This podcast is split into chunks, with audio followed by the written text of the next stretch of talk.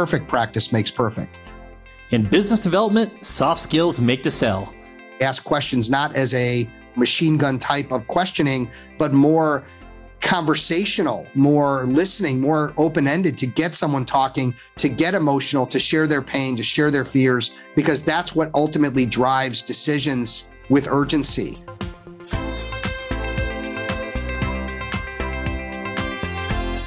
You're listening to Personal Injury Mastermind, where we give you the tools you need to take your personal injury practice to the next level. Business development is critical to the success of every attorney. Developing your own book of business is a great way for a solo attorney to grow their practice and a great way for lawyers at existing firms to stand out to make their way up to partnership. I'm your host, Chris Dreyer, founder and CEO of Rankings.io. We help elite personal injury attorneys dominate first page rankings with search engine optimization. Business development, or connecting one to one, is based on soft skills that might not come natural to every attorney. But that's okay. Steve Fretzin is here to help you gain the insight and practical tools to help grow your business. Steve has over 20 years of experience coaching and training. He works with startup solos to attorneys at large firms, originating over $6 million in billables a year. He is also the host of Be That Lawyer podcast and a four time author. Much of the business attorneys generate comes from the relationships they build with care and attention. Making these connections may come natural for some, but for others, Steve says not to worry. He has your back. His advice is coming up. We cover best practices for business development and how to stay accountable for your own priorities. Developing soft skills is a must and most effective when paired with a system for maximum referrals. Being at the forefront of marketing is all about understanding people, so let's get to know our guest. Here's Steve Fretzin, president of Be That Lawyer, on when he first became interested in the legal field. I became interested when the concept that lawyers don't learn business development in law school was brought to my attention. And in addition, they don't learn much at the law firm level. Most of the internal law firm marketing and business development people are focused on helping with RFPs. They're focused on helping, you know, just make sure that the people are out getting PR and super lawyer and all that kind of stuff. They're not in the weeds teaching the blocking and tackling stuff that I get into in the process I get into with that. So what I realized was the best example is this. I worked with a lot of sales teams and entrepreneurs, and many of them had been through training. They'd been through, you know, they worked in multiple jobs where they had multiple managers teaching them sales and business development and all that. And it was like before I could work with a with a new entrepreneur that had been in business for let's say 10 or 15 years, it was like a whiteboard that had scribbles all over it. And I had to essentially erase all of that, all the bad attitudes, all the bad systems, the things that were ineffective. And then I had to reteach them all these things. With lawyers, it's like a whiteboard that's never been written on. There's nothing there. So for me, it's much easier to work with someone that has a clean slate than it is someone that has all the bad habits and has all been taught things that worked in the 80s and 90s but don't work today, like aggressiveness and pitching and convincing, which are all outdated ways of approaching business development there's an, an, older movie called Boiler Room. And, sure. and Affleck's in this room. He's getting ready to hire these uh, future brokers. And he asks who's passed, I think, the Series 7 or one of the and one guy raises his hand. And he's like, okay, you're out because he didn't want to teach, you know, reteach yeah. because they already had a bunch of bad habits in his eyes. It's not that I I can't break people down and get them into better habits. It's just easier. Just like I can take an introverted intellectual property attorney who hates, you know, business development, loathes the idea of it, and they can just follow a system. And that's what a lot of attorneys are looking for is they're looking for proven processes and systems. And that just doesn't exist in the universe of winging it and just hey figure it out and eventually things might happen for you. That's not a great way and a lot of attorneys get burned and turned off by networking for example because they're out there doing it. They're not bearing any fruit from that effort and then they just get frustrated and you know just quit or or st- slow down or stop doing it at all. Let's define business development because there's a lot of ways you can look at it. When you refer to business development what are you referring to different than marketing where it's more like one to many. This is more like one to one or one to some as it relates to you know going out meeting someone who could do business with you and bringing that business in or developing strategic partners that refer you. It's the activity that a person can take versus maybe outsource. That might be the difference between business development and uh, and marketing for example. I think from that, I'm a big fan of Naval Ravikant. He talks about leverage and he talks about, you know, distribution and marketing. But I think the one thing with those one-to-one relationships is a, I guess a lot of people that you target, they have distribution. So in turn, you, you kind of get to tap into that. I mean, a lot of the business that attorneys get are through the relationships they develop, right? It's not through marketing necessarily. So they want to learn best practices for developing those relationships to get results faster and that's definitely going to be you know a one-on-one thing. You can't develop a relationship as easily through marketing tactics like writing a book writing an article. People can get to know you through those means. Doesn't necessarily it's not the same as having a conversation learning about someone's kids learning about the hobbies their passions and trying to figure out how uh, ways to help them selflessly. That's always going to do better than hey i put out an article that you know is amusing and you know has a point to it. That's great but that's not going to get you across the finish line as quickly. Yeah and i guess the other part is is if if you just put something out and they don't know you they may not read it but if they know you they may actually care and, and spend the time to read it. Thinking about two sides of a mountain and, and you want to climb both sides at the same time. On one side is the business development of the relationships and development of strategic partners and you know d- development of, of deep loyal clients. Then on the other side of it is the social media the website the newsletter the ways that you're marketing so that you can meet at the peak. And that's where a lot of times people find their greatest success is when those two parts meet at the peak of a mountain the, the marketing and the business development collectively. Yeah and and steve you you've written the legal business development it isn't rocket science. You got the book right behind you. And and so you've been talking about this for for many years and you're an expert. So what aspects of business development do you see most important for any firm any size? Well it's easier maybe to talk about individual lawyers versus firms because firms there's so many moving parts with with comp and culture and size and scope and where they located and there's just there's a that's a whole other conversation. But as it relates to individual lawyers it really comes down to how they manage their time. I mean if they're not being considerate about making time for business development it's always going to get pushed down to the bottom. There's just no chance that it's going to rise to the top. So we have to get our time under control. I mean, I'm even having high level conversations where lawyers are being handed work. Then they have to have some difficult conversations with their partners to say, look, I really appreciate the work. I, am interested in taking it. However, you know, I have my own clients and I have a bunch of things in the pipeline I have to make sure I have space for. And your business is going to take up a lot of that time. So, you know, I'm happy to take it, but I might need some origination credit. I might need some managerial credit, something to balance it out. Otherwise, I can't really take on that work. I mean, that's a conversation lawyers just would never have in the past. And now they have to have those conversations, you know, as well as thinking about how they're managing their day, they're managing their time. Are they run by their inbox or are they run by you know their priorities of how they're going to advance their business development and origination as a lawyer what type of methods do you see as most effective for for the time management side i think there's a number of elements to this number one might be how are they looking at their day looking at their week actually in some cases i have clients track their time track their day the way they would bill hours and track hours to look at all of the things that they're doing that could be delegated, that could be dropped, that could be, this is not a priority. Why am I doing this on a weekday in the middle of the day? And so that's maybe a, a very beginner side of it. I also always recommend getting things done by David Allen, where I just steal a ton of stuff because it's just so great, uh, so much knowledge there. And also developing good business development habits. So if you make the time and, and, and it's important to you to have a book of business and have control and freedom in your career where you have your own clientele, that has to be built. Well, you also have to develop habits where you're doing it every day or every week. And in some cases, with my clients, I actually have them set up, uh, you know, like it's easier to work out with a workout buddy. I have them have mm-hmm. business development buddies where they meet every week for 30 minutes or an hour. They, they get on a Zoom. They say, Hey, this is what I'm going to do for the next hour, business development wise.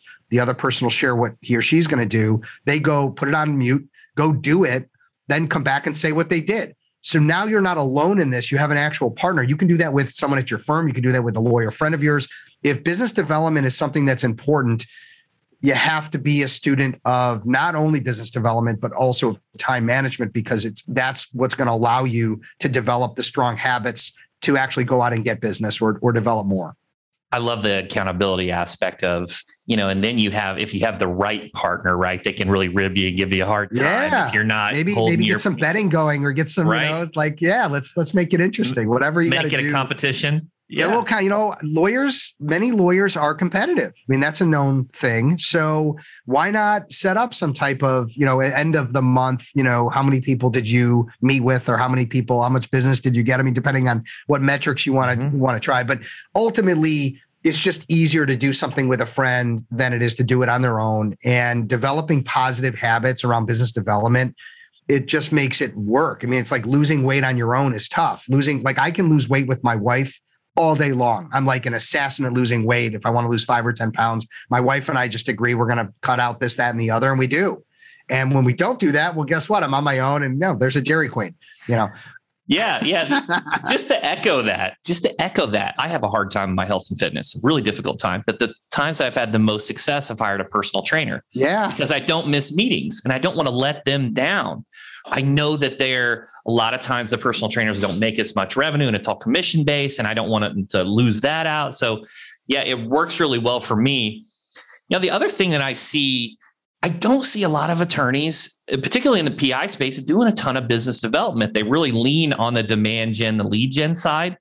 Having said that, we talk about Morgan and Morgan and Mr. John Morgan a lot, right? Because he's he's a master of marketing and, and business development I look at his careers page quite frequently because he's hiring so many employees and I see and his titles differ, but I see this account executive and I'm like, well, that's a marketing type name. Typically, it's not associated with legal as much, but I was looking at the job description and there it is.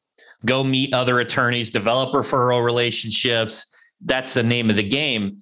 And I think that with all these social media channels and you know, new one popping up, TikTok, maybe some of that is lost. And I'd like to kind of hear, you know, your thoughts on where business development sits as it just compares to marketing in general. I mean, I think for every individual attorney or an attorney at a big firm, mid market firm, you've got to look at what your firm is doing on the marketing side and how is it helping you with your personal brand? Because, you know, Morgan and Morgan or a Jackson Lewis or a Sidley and Austin, I mean, they've got the name, but but how is that helping you as an individual attorney, you know, get business? And so I everyone's got to look at what are your competitors doing? What's working for them?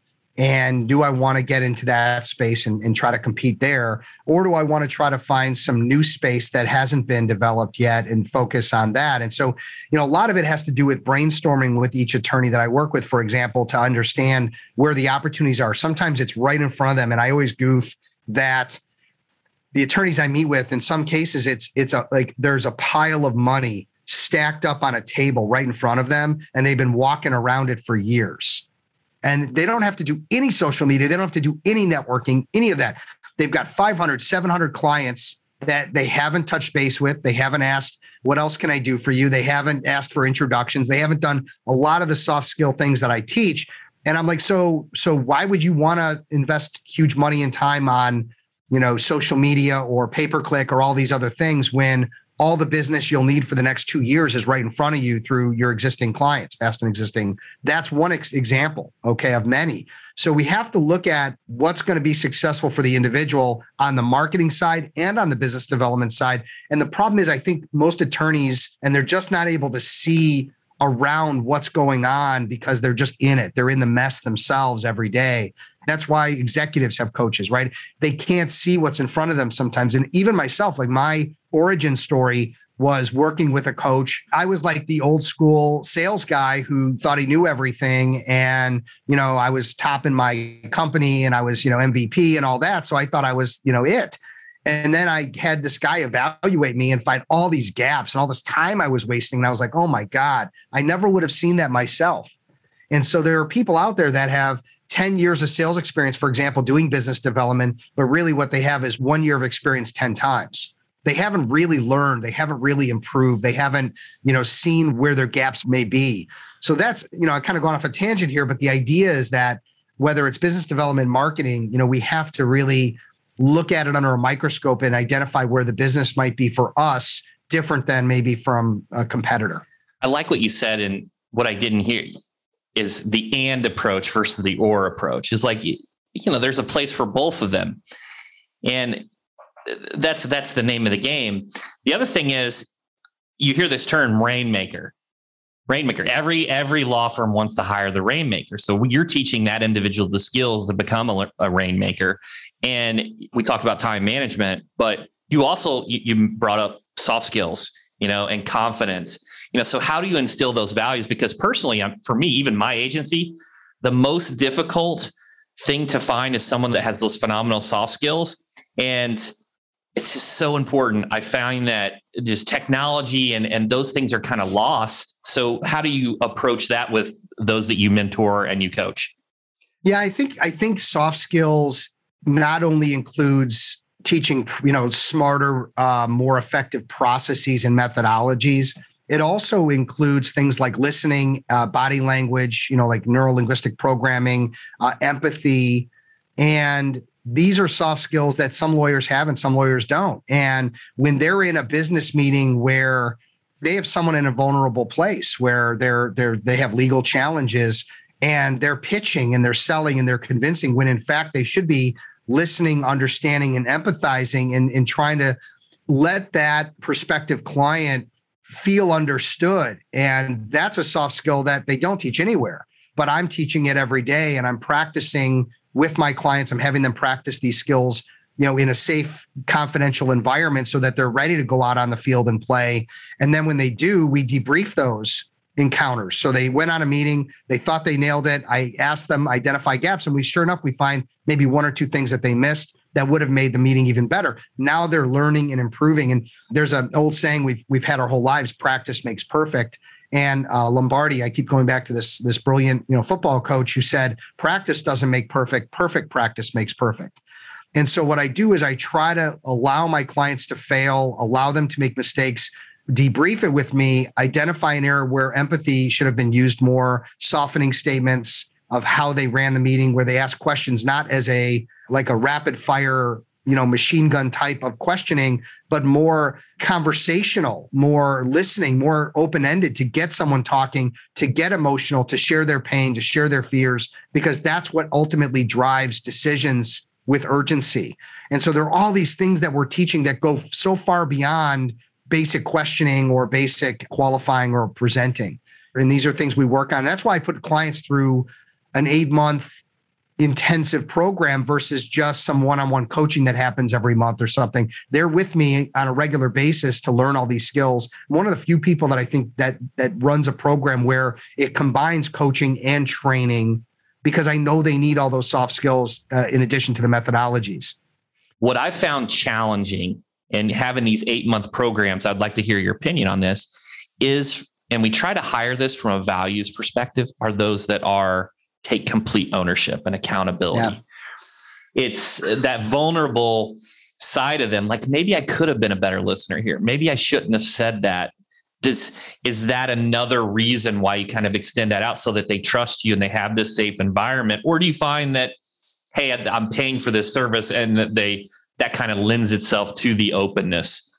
I mean, the fact that they're investing time, money, and energy to work with me is a level of commitment that has to happen to learn. I mean, nobody should go and get an MBA and spend that money if you're not going to show up for class, if you're not going to learn, if you're not going to use that MBA other than just having MBA on your resume. Quite frankly, it's fun to win and it's fun to work with attorneys that are hungry to grow and that's really what helps me to be successful is having really ambitious, hungry, motivated clients to work with we had Seth Godin on and uh, he talked about the the individuals where he gave them a free entry into his university. They almost all dropped off, yeah. where they where they didn't complete it because they had that no sunk cost. To build that internal loyalty and in that culture at a firm there's so many things that that are now like the baseline of what has to happen healthcare time off effective equipment automation right that's what's going to develop at least the beginning of a good culture good comp program but with business development, it's a little different. It's not for everybody. Sometimes I look at it and it's almost like 5% of the legal population is really open and interested in growing and understand the importance of it. But taking action is very different. It's something that has to become a habit. And not everybody's ready for that. And not everybody's up for it. Some people are just super happy at their big firm making their half a million or million a year. And then business development just isn't a big deal because they've got the lifestyle where they can bill hours, they can make money and spend time with their family. If they're not spending time with their family and all they're doing is billing hours and burning out, that might be a warning sign that, yeah, you might want to go ahead and get some of your own clients because then you're portable and you have control. Where right now, I mean, I'm talking to a lawyer at a big firm. And I mean, this guy is just being run around by a practice leader who has 30 lawyers under him. And this guy can't get out, out from under it. I mean, where's his career? He's 10 years in and he has no none of his own clients. He has to work under the, you know, this this tyrant leader. And other than leaving the firm, which he doesn't want to do, what's his option? So business development is a way out, but you have to be significantly serious about it to do it. I would say that's also the best track to a partnership, right? If you're bringing oh, yeah. in revenue, they want that. They want yeah. to participate that.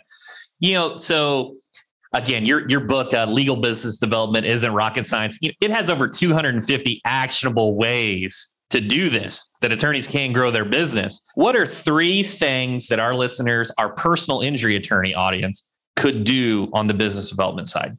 Well, one of the things I would start off with is that the mentality about business development and the negative connotation it has, and, and you know, you can call it sales, business development. And I don't think many lawyers got into practicing law so that they can you know, go out and sell legal services, right? However, can we look at it from a different perspective and understand that, hey, this actually might be fun?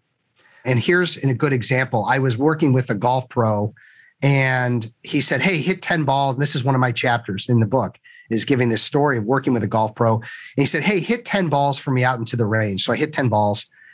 And he says, Steve, did you enjoy that hitting those balls? I go, What do you mean? He goes, What do you think golf is? I said, Well, golf is getting the ball straight down the fairway so you can get in the hole with as many as few shots as he goes, Yeah, that's that's the result of hitting the ball. But what do you think the game of golf really is? I said, I, I don't know what you're talking about. Like I was freaking clueless on this thing. He goes, Steve, it's all about the swing. The swing is the game, whether it's a putt, whether it's a drive, whether it's a, a mid mid range iron. The swing is the game. And if you enjoy the swing and you and you feel good about the swing, not only do you get a better result, but you enjoy the game more. And I was like, holy, I was blew my mind. Like, wow. And then I, of course, put it into my own world. And I said, wait a second.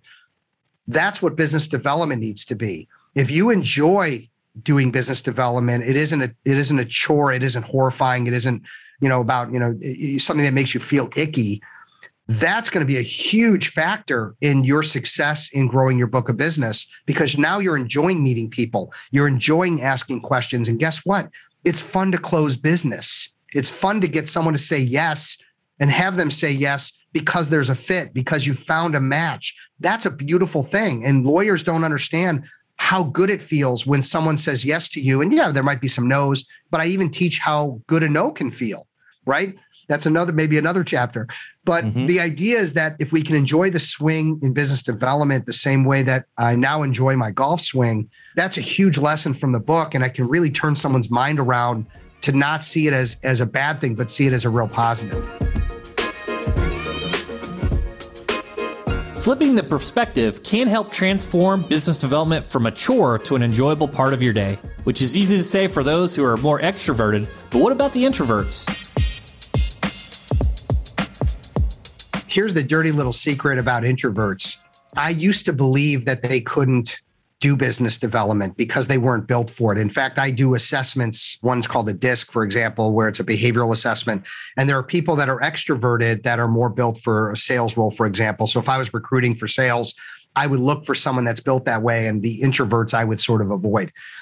And it, I have a very different feeling about that because I have had some of my greatest success stories with the intellectual property attorneys with the with the attorneys that are highly technical because what we don't realize is that when they're given structure and when they're given process and when they have success with those structures and processes then it becomes a routine and it becomes something that allows them to feel like an extrovert even though they're not because now they're mm. following a system. If you just have them say, hey, go out and get business or go out and market or go start posting on social media, they're going to freeze up because it involves figuring it out. It involves putting themselves out there in a way that isn't comfortable and they're not going to take those risks. But if you say, wait a second, here's how we're going to post on LinkedIn. I want you to come up with something industry related that's a poll, something that you think you'd want to get information on. Okay, well, let's figure it out. How many inventors are worried that their their patent isn't going to be patentable because it's not a unique idea. it's not a it's not a super unique idea. And then you can ask you know put some answers and then put that out into linkedin and see what the responses are. Get engagement. So what what did that take?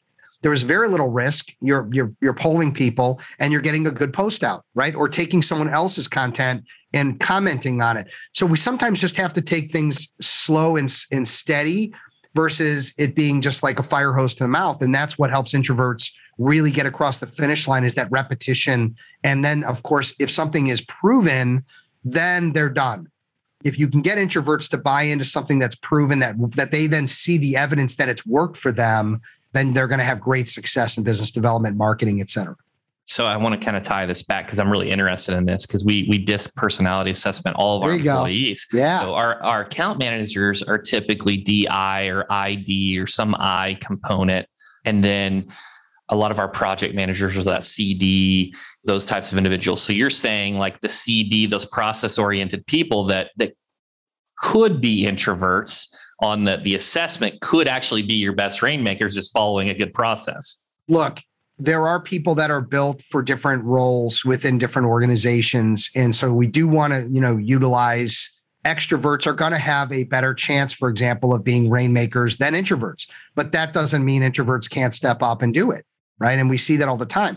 They just need to go through, you know, more steps in, in a different way to get to get to the same uh, result that maybe an extrovert would.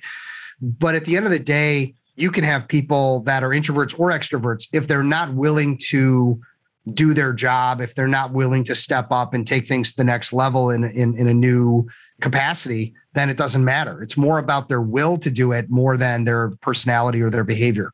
I couldn't agree more. Couldn't agree more. And, you know, so the legal industry is changing, right? We're, we're about to get, you know, private equity and hedge funds over in Arizona, the non-lawyer ownership and, you know, c- consolidation. So it's becoming really competitive. There's saturation. It's, you know, pay per click went from $50 a click to $500 a click for some phrases or more. And is this the answer? Back to the, back to the roots because this is how it was formed you know there wasn't google back in the day is it is it a shift back to business development and relationships i think at the end of the day as things continue to get competitive as the economy is uncertain are we in a recession or not? Are we heading into a recession? Lawyers in general, I don't care if you're at a big firm or a solo, you've got to be cognizant of what the future looks like and how well prepared you are, whether if that's from a marketing perspective, that you're putting the dollars and time and energy into your marketing efforts, whether it's learning business development and understanding that the future is going to be, you know, your ability to capture and keep and retain, you know, clients that can that can give you business and if you're just burying your head in the sand, I think you're going to be the one that wakes up in a couple years and realizing what a mistake that was. I have attorneys today that hire me and they're in their, let's say, mid 50s or early 60s. And they're all saying the same thing. Geez, I wish I had done this in my 30s and 40s because they gave up 10, 20 years of their ability to grow business and capture that control and freedom. And they just waited too long. And I say it's not too late. I mean, look, if you're 60 and you're going to work till you're 72 or 75, know, it's still, you know, 10, 12 years of of growing and getting your own business and building wealth. So let's not cry about it. Let's do something about it. I couldn't agree more. And I may kind of butcher this quote, but I think Einstein said something like the eighth wonder of the world is compound interest. And everyone equates that to finances and not necessarily relationships. And I could say the same thing about business development versus say marketing. Marketing, you you improve your owned assets, your email list, right? Your social following. The business development, you have more relationships and those can compound. Yeah. It's that mountain I mentioned earlier. You know, you're building relationships, you're you're developing strategic partners, people that refer you business on a regular basis. And then on top of that, you're building the marketing side. Your podcast is building your network of, of, potential buyers and strategic partners. Your social media is on autopilot. You're posting now every day with good content. You're uh, writing a book, and that book is is is being you know pushed to bestseller status. whatever it is, it's all working in your favor. And you're either doing something or you're doing nothing or you're doing something in the middle. And the people that are doing the most are going to end up in a better position in the future. There's just no way that can't happen. And that's how you make yourself indispensable. That's how you future proof yourself. First of all, I'm going to ask a question that I don't know a lot about, but I'm just curious. There's this Dunbar's number, right? It's it's between 50 and 150 people where you start to lose touch. And that's also where in the growth of a business, it's where you start to need to hire these non-revenue generating employees, these HR individuals, these people and people and culture. How does that factor into the relationship side of going out and doing business development? Yeah, I mean, I'm teaching lawyers that in this, I have a book called The Attorney's Networking Handbook. And one of the things I talk about in that book is how vast and huge my network is. And it used to be you know, a mile wide and an inch deep, right? So I was meeting with a ton of people. I was trying to build relationships, but there were so many that it was impossible to maintain other than a newsletter, which ultimately doesn't build relationships the same way as, you know, being able to spend individual time with people. So what I try to help people with is to develop spheres of influence where they're investing the most amount of time with their top referral partners, their top clients, and they get more. You know, they you know people are created equal, but but clients aren't. So someone that's giving you $100,000 in business a year isn't valuable in the same way that someone gave you a $5,000 deal 5 years ago. They're just not created equal. So we have to look at what are we doing for our A contacts? What are we doing for our B contacts? And I have clients go through this where they actually take a list and they say, these are my A players, referral partners, clients, that I have to take the most and best care of. Then I've got my B's and then I've got my C's. Some of that can be automated across the board, social media, newsletter, LinkedIn, et cetera. And they're all going to get that. But then let's say it's I need to have a lunch with my A's. Well, that's going to happen every quarter. The B's, it might happen once a year, and the C's don't get a lunch, right? So, what are we doing to make sure that we're keeping our, you know, it's all right. Here's a great example. Okay. Great way to think about it if I'm a baseball scout, okay, I need to go to the right places to find players for my team. Right. So I'm going to go to Japan, Korea, Dominican. I'm going to go hit, hit the colleges, the high schools. Okay. I'm going to go where the talent is. I find the talent. If I find some young player, I'm not going to immediately put him on the starting lineup of the Cubs or the Sox here in Chicago. Right. What would happen if I just took someone 18 years old and put him on this, kicked my my five million dollar third baseman off and just put this this nobody kid? I'm going to lose my job in a day an hour. Okay. So what do we do? We bring them up slowly and we test them out. We test their skills. We see how they play. So we want to bring up people from the field to the minors to the majors on the bench and eventually as a starter. So there's a number of layers. And I need to keep vetting people up. But once I get them on the team, I need to make sure they're playing at the highest level. I need to make sure my bench is still warm and I need to make sure I'm always recruiting. But I'm going to take best care of my players. They're the ones that are getting paid the big bucks, then the second tier, then the third tier. So there's a number of ways to look at it. it ultimately, you don't have time to go and meet with hundreds of people every month or even every year necessarily. So we've got to look at them, but maybe valuing them as A's, B's, and C's, where they get different things, including our time. I think it's super smart, and I that that's a brilliant way to look at it. And I think that example that you just said could could go for anything. It could be for a new employee working himself up at the company as you, you give him some reps. And there's nothing worse than when you you put someone in a position and they're just not ready for it right? And where you have to demote them or you have to and, and i guess the same applies for just your time because we all have limited time in trying to develop these these uh, referral partners.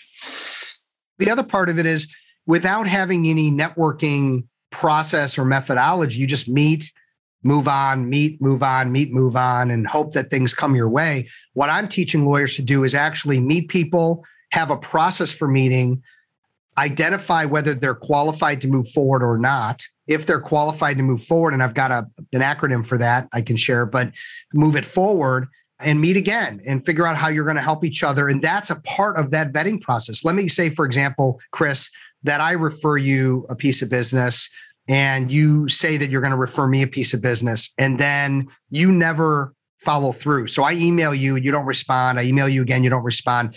So what I'm identifying is you're happy to take a connection, but you're not really willing to make a connection or put your time or effort, energy. Maybe you don't have the organizational skills to do it. But that may be a disqualifier for me wanting to be a networking partner with you because you're not able to execute and follow through in a way that's going to be meaningful to be a player on my team. Okay. I just met with a financial planner yesterday it was a 30 minute conversation. The guy has already made two introductions for me that are meaningful, meaning lawyers that can actually do business with me after a 30 minute meeting. Now, I came, he came highly vetted, I came highly vetted. But I was like, you know, I didn't expect that. I didn't even think that would even be a blip of something that would happen. And that just proved to me this guy's a player, man. This guy understands it, he gets it. And so this is someone I need to lean into because and I need to make sure. And I made a couple introductions for him right off to help him with some needs around books and podcasts and stuff. And um, wow, we're off to the races, man. But we've already and we both followed through. I think within 15 minutes of after our call, there were emails flowing both ways. It was like it's like watching a kid on a field in the Dominican hit home run after home run after home run, and then pitch 98 miles an hour 10 times in a row down the middle. I mean, that's what I just found with this guy. And I was so happy. And originally I was turned off because it's a financial planner. And do I really want to meet another financial planner? Well, guess what? They're not all created equal, just like lawyers and, and, and, and coaches.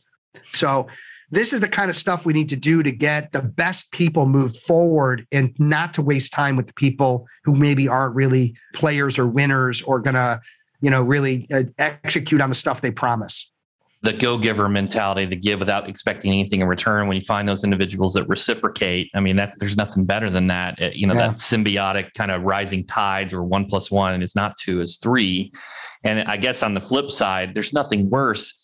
And I know we've all experienced this in our life when we give, give, give, give, and you get nothing from the other individual. They, they just they just take, take, take, and it just kind of drains you. Drains yeah. the energy, drains I identified a gap with what was going on is that, you know, the Go Giver and other of the successful networking books, they talk a lot about giving, giving, giving. And you can do that and you can build karma. And I did it, man. I was a I was a believer and a follower. The piece that I that I sort of get into my books and that I kind of transition is give, give, give, but give intelligently and test for results because not everybody is a giver. Some people are takers. Some people are kind of what I call apparent givers, where they appear to give, but ultimately they don't put in the time, effort, energy to fulfill the promises that were made. And if that happens once or twice, it can really take the heart right out of your chest because here's yeah. somebody that you thought was going to help you event now or in the future and they they really were not helpful at all they just made us feel you know, just living in hope that things were going to come around and we invest a lot more time with them than we really should. So I like the idea of, of giving intelligently, testing the waters, identifying who's real and who's not, and moving forward with the ones that are.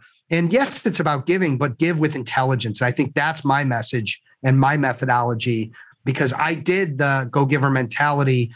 And I don't know, especially for busy attorneys, they're not going to have the time to go and give to everybody. They're not going to be able to meet people at the numbers that the Go Giver was suggesting.